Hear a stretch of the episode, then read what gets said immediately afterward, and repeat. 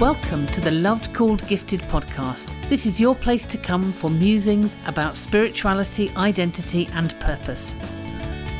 I'm your host, Catherine Cowell.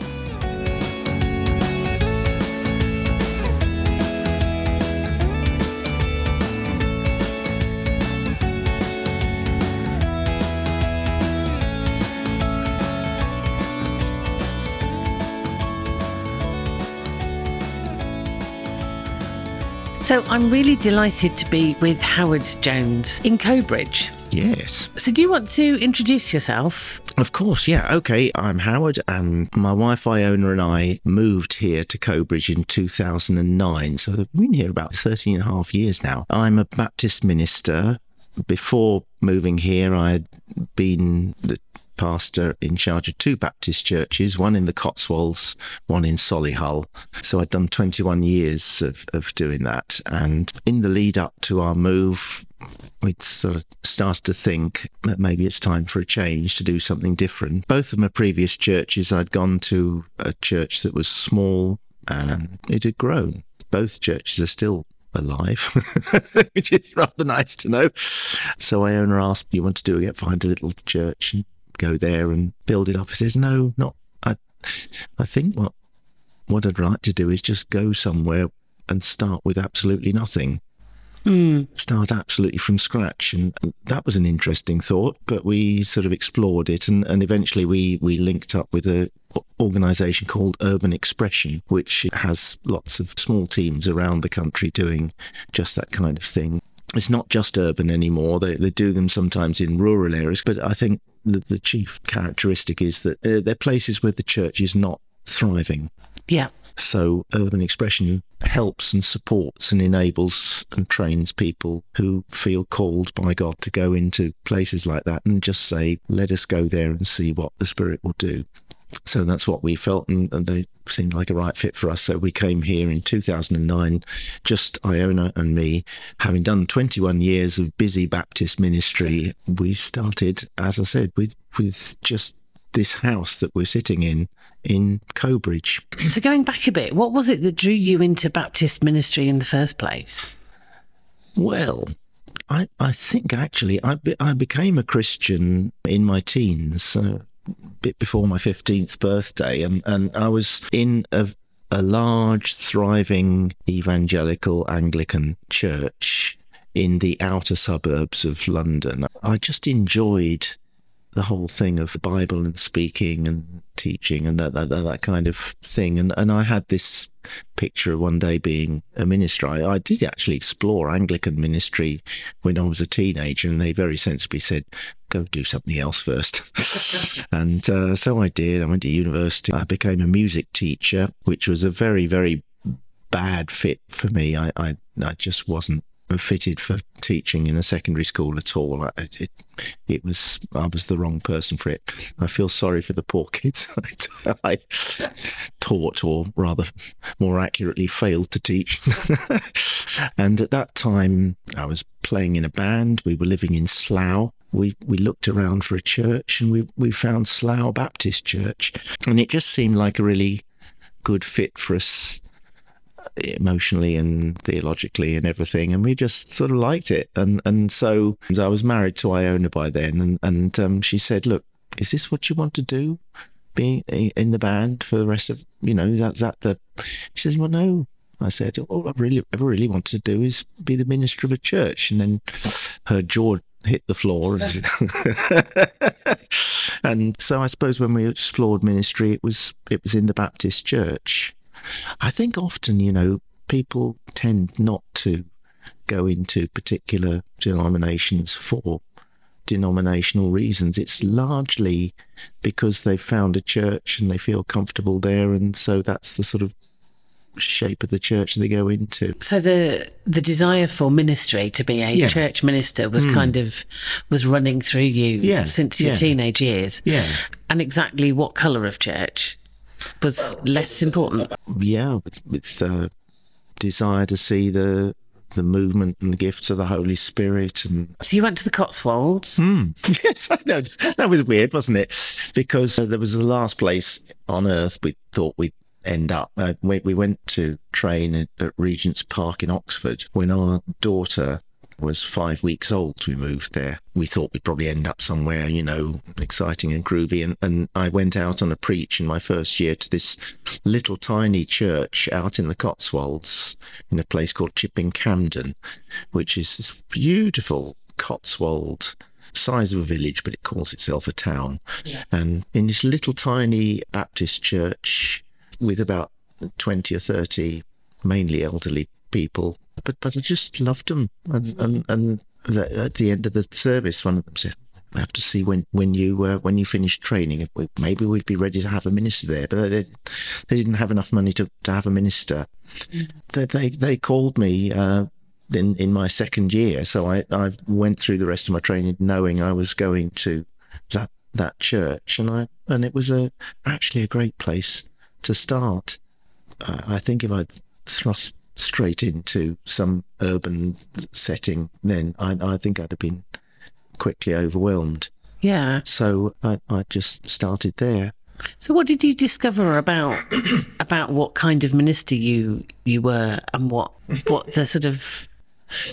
It's funny, you know, I'm in my sort of the latter half of my 60s now, and it's funny when you get to that age, you do start, an awful lot of it is kind of looking back and think, oh my goodness, did I do that? Oh, did I say that? Oh my God, I did, didn't I?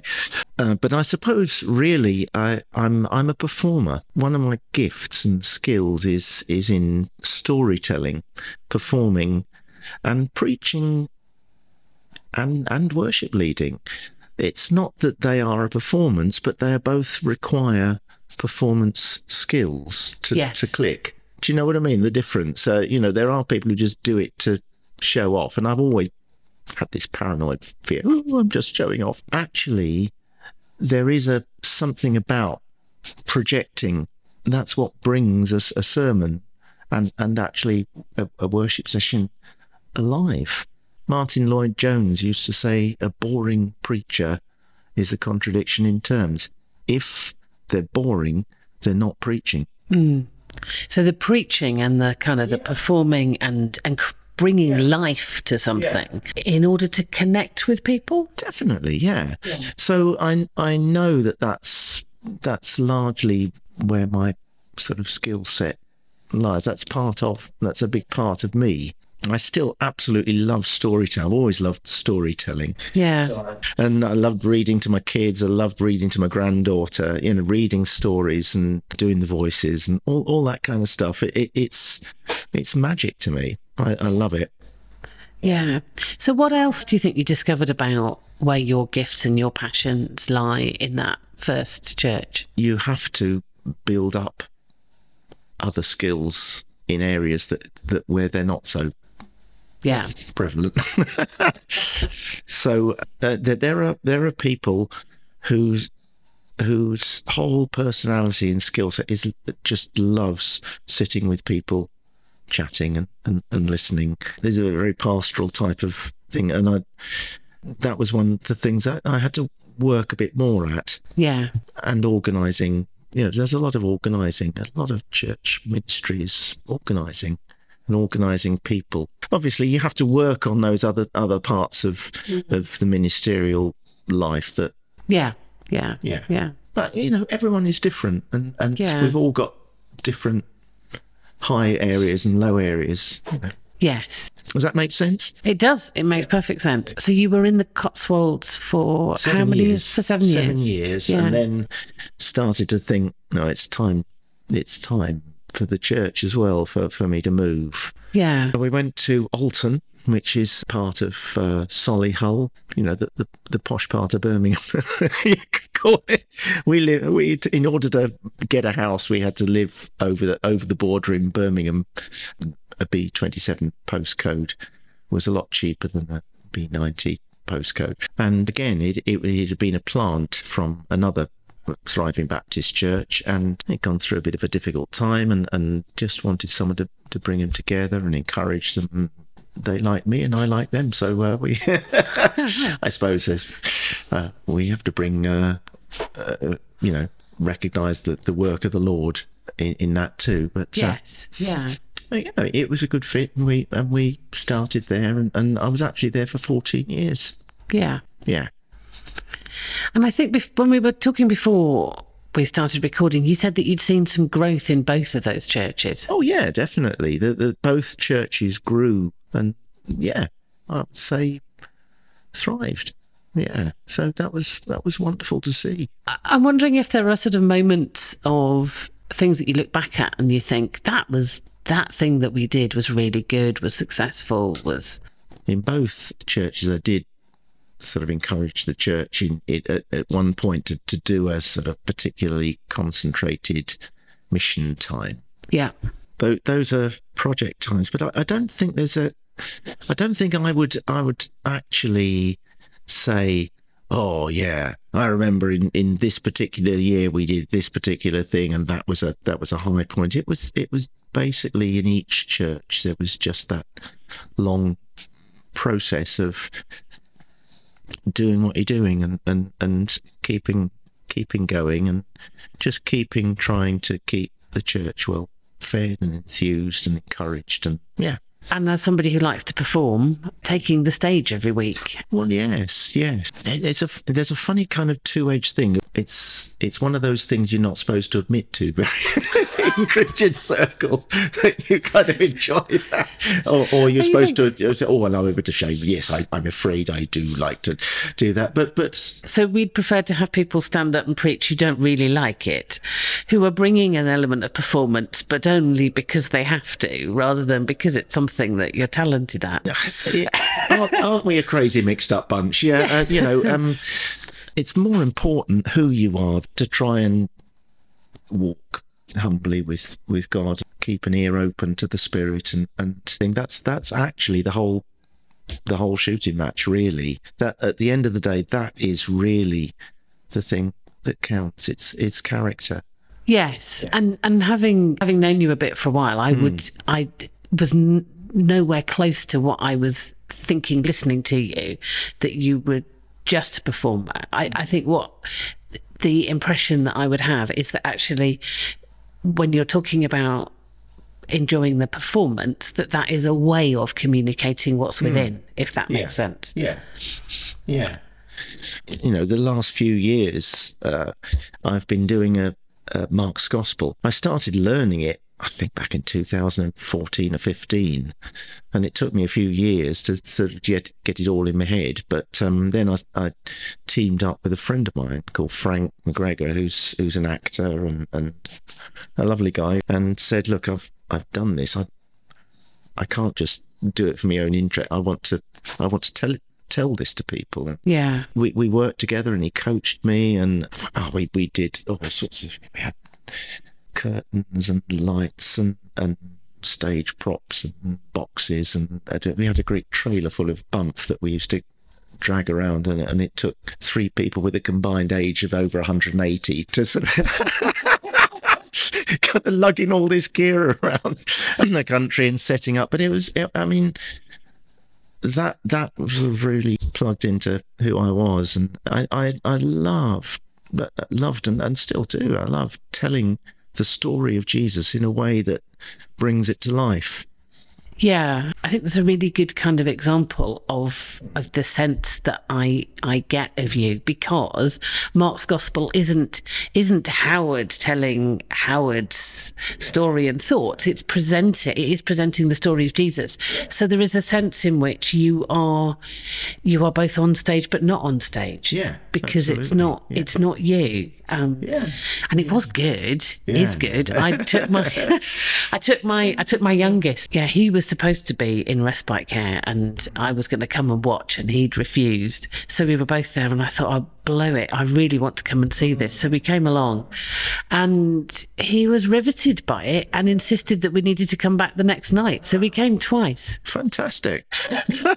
Well, that's most gratifying. The thing is about that is, exactly as you say, really the exciting thing is the story of Jesus. Yeah. It's trying to get that across. When you watch royal things on the telly and they do the service in Westminster Abbey or whatever, and you get so-and-so up to do the reading, Oh, they're awful. I sit there and say, why didn't they ask me? Never mind, eh? So I'm imagining you in your churches and things are growing and they're quite successful, and you go along to conferences and you meet with your fellow ministers, and I imagine that was quite a comfortable place to be, because the you imagine wrong. Oh, okay. Yeah. It was purgatory. I used to come back from ministers' conferences, and Iona said, "Why did you do it to yourself? Why did you go to these things?"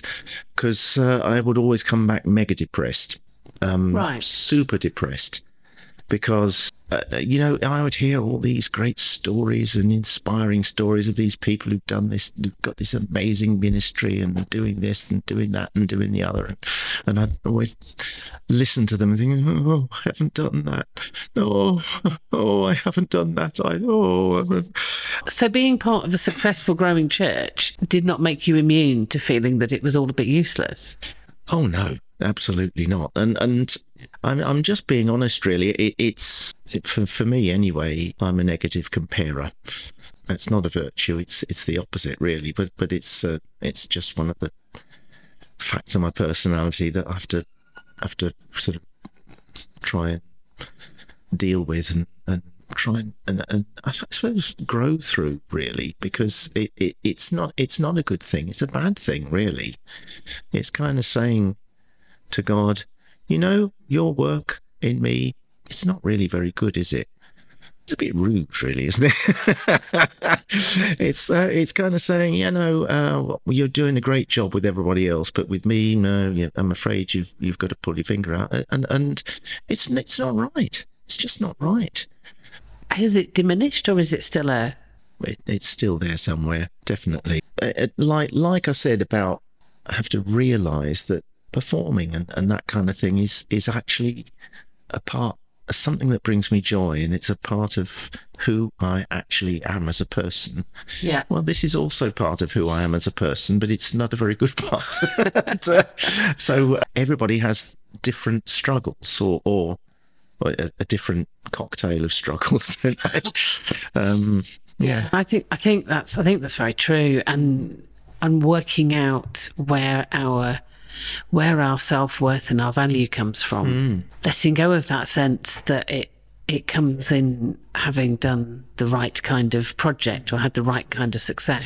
Well, let me tell you, there's two super big churches in America, Saddleback Church and Willow Creek Church. And both of those guys, I mean, they just do this amazing, amazing job, and thousands, they've influenced literally millions, and they do this incredible work, and so of course I compare myself with them, don't I, and say, why aren't I Bill Hybels? And often the Lord has had to say to me, I'm very glad that there's one of him, but I'm also very glad there's one of you. I don't need you to be him, I need you to be you. Yeah. You don't have to do what these other people do. You have to do what I'm calling you to do. You have to do Howard Jones. Yeah, exactly. Because you do. You compare yourself, and you're never going to win that contest. It's like sort of a jogger in the park saying, why can't I be Usain Bolt? Kind of thing. But it's surprisingly hard to sort of shake off that, because I think our whole society is geared around this... competitive up, there is an up. An up is bigger, up is richer, up is sparklier. That is the direction to go. If that the whole thing of, I suppose, the Western world we live in is, whoever dies with the most toys wins what? And we have a version of that in the Christian world, don't we? So whoever dies with the most church growth, with the largest number of books, with the best international speaking career, or the most people who come to Christ through your ministry, and the most. If you have the kind of gifts and the kind of personality from God to be able to inspire and lead and enable a movement rather than, then for goodness sake, do it. Bless them. I'm glad that they're doing what they're doing. Genuinely. So, it's super. But I know that that's not a thing I could do. So interestingly, Howard, given that you sort of have this sense of wanting a certain amount of success, you moved to Cobridge. Correct. What was the urge behind that? What was stirring in you? Well, I think in part of our exploring stage where we were sort of thinking about this whole concept of going somewhere with nothing, this is where we encountered Urban Expression. Yeah. And one of the things that really struck us, they did a presentation at the Heart of England Baptist Association Day, and we went to it. They had this map of the UK made out of floor tiles. They put all these like Jenga blocks and little blocks and they just laid them out, and they said, these are the areas of greatest poverty and the areas of greatest need.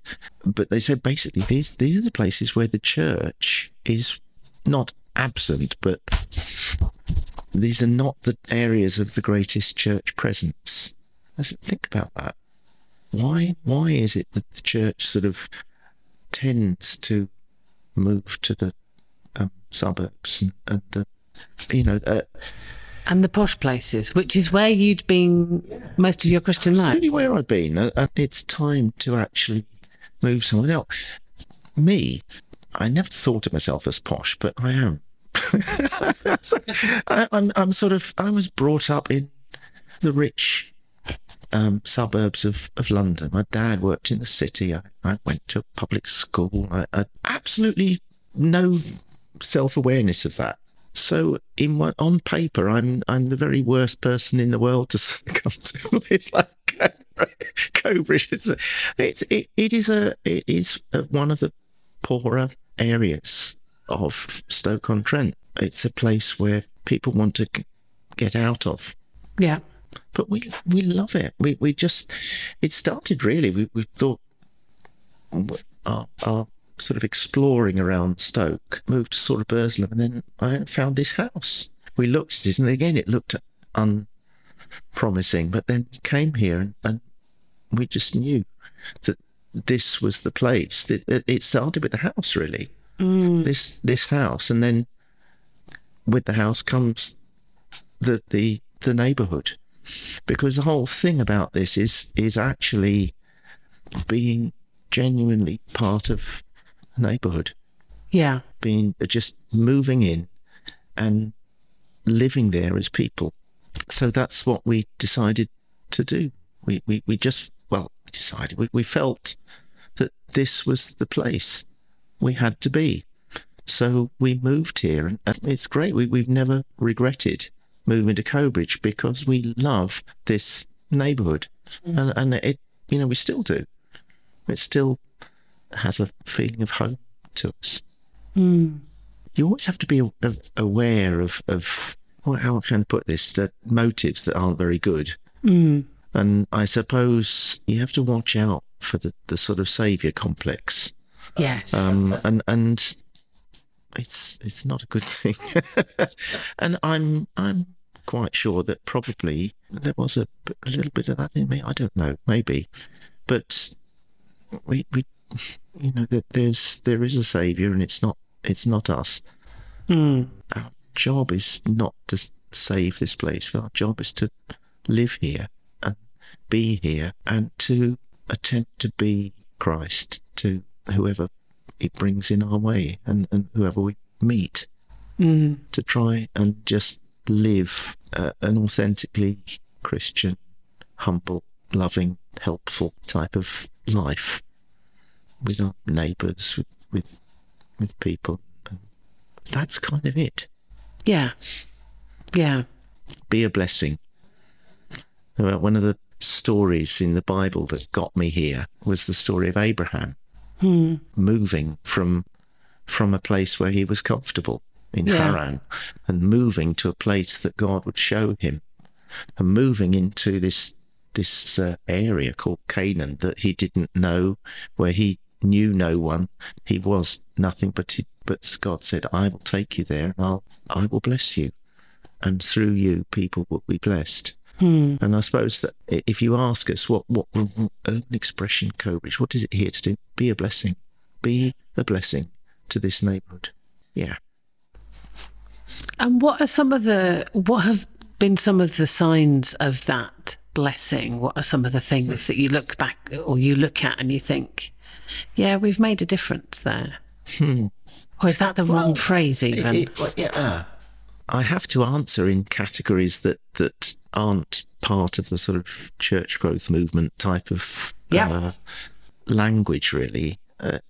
We're talking in terms of just encounters, people, many of whom we know and smile at, and some of whom we don't know so well now. It's, you know, just because you, I think each person has the capacity to truly know and influence and be engaged and involved with a limited number of people.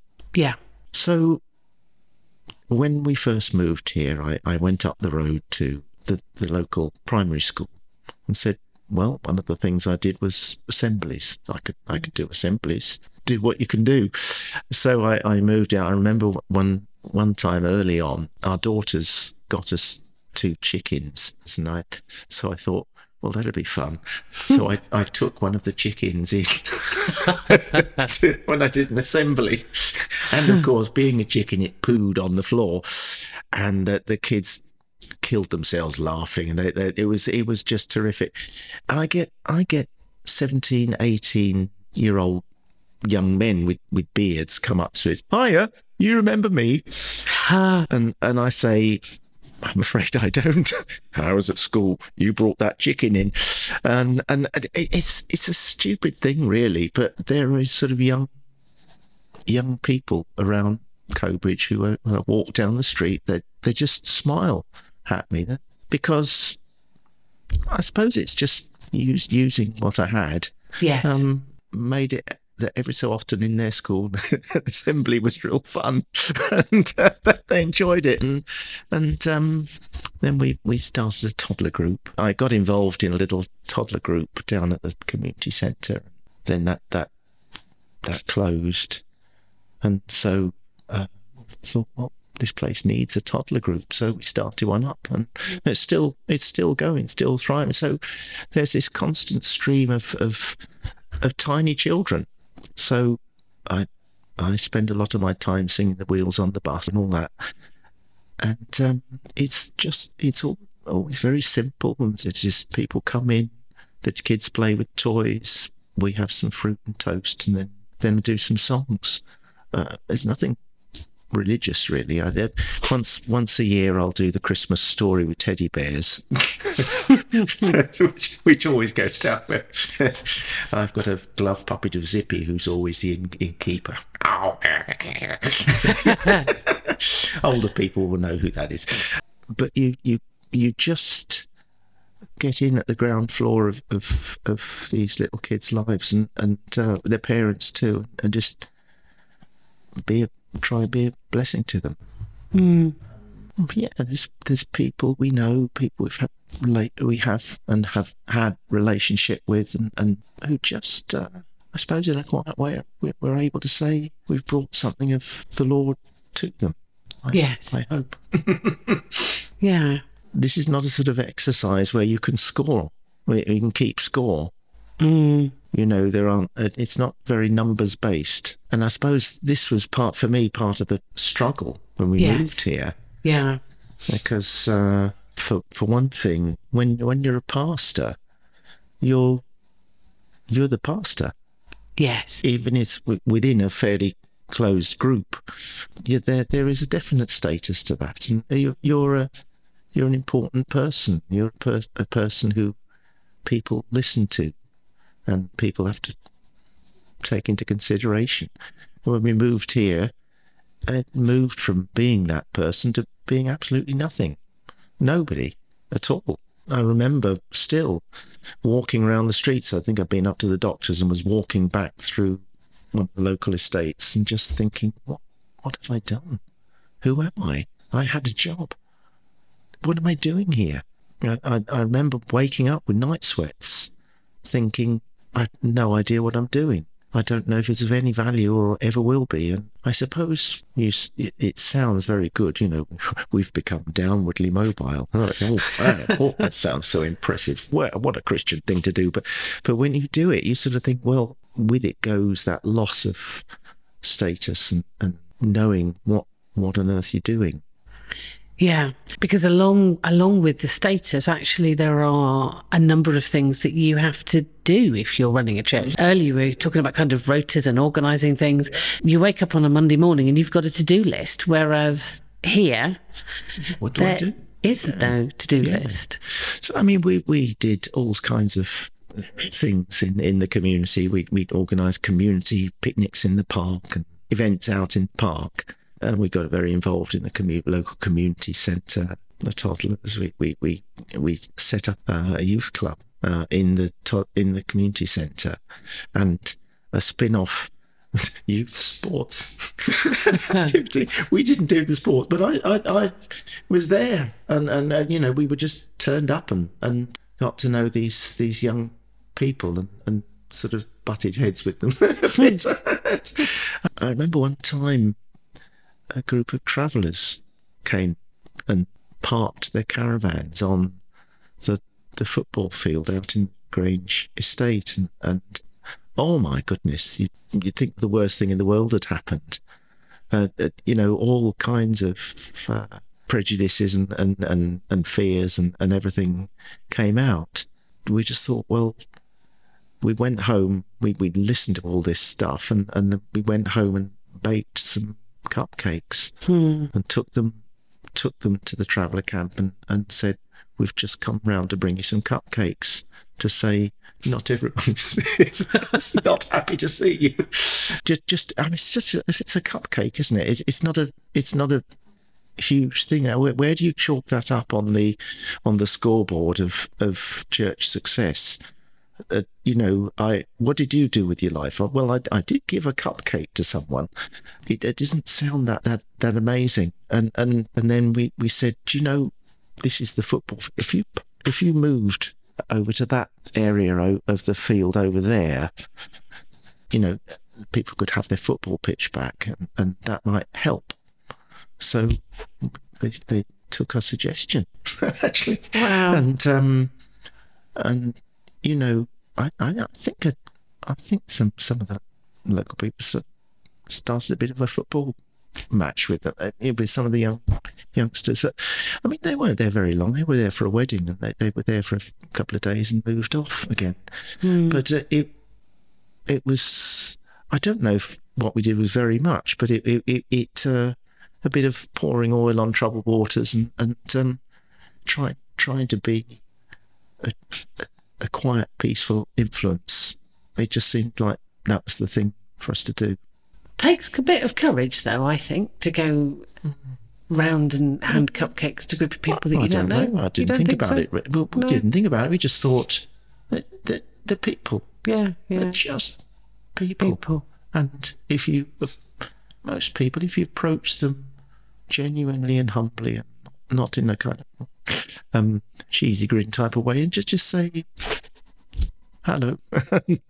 They respond quite. You know. How has your view of God and Jesus shifted, do you think, in these 14 years? I would sum it up as radical acceptance. That's one of the things you observe in the gospel. Yeah. Jesus hung out with all the wrong people, and he just ruthlessly, almost, showed them this radical acceptance. He really, really did take them as they were. So he had a tax collector, he had a the proto-terrorist, Simon the Zealot. They were sort of like some people called a terrorist group. He had Judas. Yes. He chose Judas. He chose people no one really had the time of day for. He touched lepers. He touched dead people. He broke the taboos everywhere in order to show this radical acceptance of people. Yeah.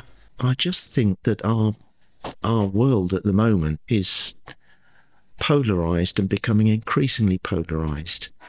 It's becoming increasingly binary. Yeah. You know, you are either for team A or team B. And whichever way you go, team A or team B is the good guys and the other are the devil. And social media is all over this because they've monetized it because it makes them billions and billions of dollars in advertising. It's far more profitable to get people into two camps filled with fear and hatred and resentment, shouting obscenities at each other because it generates the clicks. You know, that's the world we live in. That's the political world we live in. Mm. You know, people just don't talk to each other anymore. They shout at each other or threaten to kill each other. And I'm afraid to say that the church is often involved in that. It's not part of the solution. And I suppose that radical acceptance of Jesus, that's I would say the kingdom seed, the kingdom principle. Yeah. You know, he told that story of the little mustard seed that you planted in the ground and it looks like absolutely nothing and it grows and becomes the biggest of all the plants, and the birds of the air make their nests in its branches. There's something in that, isn't there? Mm. So I think that the radical acceptance of God for people, his willingness to love and care for them and affirm them, it's not that I've never thought that before. I guess I've always thought it, but it's become stronger and deeper and more important. Yes. More central. Yeah. Yeah. So. Yeah. From what you said, you've worked to model that and to be Jesus in that in this community in that way. I wonder if you've also been on the receiving end of that radical acceptance. You mean from people? Yeah. Yeah. As a posh boy from... Well, yes. Yes, absolutely. You know, I thought what there's absolutely no point trying to hide my accent or myself or you know, try to pretend to be something. People just, they accept me. We're so grateful for our neighbours. Our next door neighbours, the white, Stokey, been here for forever. Yeah. And we absolutely love them. We during lockdown, we had a sort of tea over the garden wall. we had to be socially distanced, but I cooked some scones and we just had tea, you know. So and they're just brilliant neighbours, and we accept them, they accept us, and it's wonderful. Our next door neighbours the other way is a very large Muslim family. All sorts of interesting things going on in their lives. We absolutely love them, and they're brilliant neighbours. They're absolutely wonderful to have them as neighbours, and they love having us as neighbours, and we make them laugh, and when the chips are down, I remember one time one of their children was, you know, it was a kind of call the doctors out type of ill, and one of the girls came and said, "Would you come?" So we just went in, sat with them, comforted them, prayed with them, and then came back home again. You know, it was just like nice. And yes. Different relationships, but yeah, accepted. It's great. I wonder if There are things that the people that you have spent time with and been in community with around here, are there things that you think you've learnt from them? Oh, yes, of course. I mean, I think just the experience of living here, that's been the life lesson. So all of them are to thank. Yes. It's not that, oh, yes, person A taught me this valuable life and person B, said this, then I thought, It's more that just the experience, I think, of living in this place and being part of it and doing life this way has been an incredibly good life lesson. In what ways do you think you have changed and grown? I think I've relaxed a bit more. Mm. I think I've still learning, that the value of the little and the unspectacular. Mm. I mean, we're grandparents now. We've got a wonderful, wonderful little 5.5-year-old granddaughter who's just the joy of our lives. And being able to be with her, to be like her safe space, that this house is a safe space for her, a happy space. That's incredibly important. That singing The Wheels on the Bus with the toddler group, and then seeing Jesus, we're looking at arguing, bickering disciples, saying, who's the greatest? Who's the greatest? I'm the greatest. No, you're not. I'm the greatest. I'm the greatest. And he said, what you been arguing? What were you arguing about? Says, they all kept quiet because they'd been arguing about who was the greatest. So he takes a little child, one of our toddlers, and brings this little person up and says, if you accept one of these little ones in my name, then you accept me. You welcome me. And if you welcome me, you're not just welcoming me, you're welcoming the one who sent me. Hmm. You want to be great? Look at these little guys. I can remember back in my church days, toddler group, the background thinking is always, yeah, but how can we get these people to church? Hmm. How can we use this to enable these people to come to proper church? And actually, I kind of think, well, why isn't this church? Mm. This is, in a sense, we're having church, but we're not. There isn't a sermon, there isn't a Bible reading, there isn't prayer time, but we're welcoming and accepting and loving these parents and carers and grandparents and their kids, and as we do that, we welcome Jesus. Yes. It means that you can value the encounter that you're actually having with somebody and experience that at a deeper level when you've not also got this subtext running in the back of your mind, which is, okay, well, this is all right, this conversation, but where's it going? How do I move it to the one I really want? That I really ought to have. Yeah. Well, there's a big lot of ought in there, isn't there? There is a lot of ought in there. But then, I don't want to say in this... To the churches that are doing a different thing. Oh, you're doing it all wrong.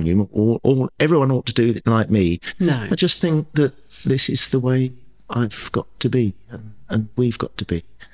But I mean, the kingdom is bigger than the church and the church is bigger than what it looks. Yes. Thank you, Howard. That's been great. You are entirely welcome. Hope you enjoyed this episode of the Loved Called Gifted podcast. If you'd like to get in touch, you can email lovedcalledgifted@gmail.com. You can find a transcript of this podcast at lovedcalledgifted.com. And that's also the place to go if you're interested in the Loved Called Gifted course or if you'd like to find out about spiritual direction or coaching. Thank you for listening.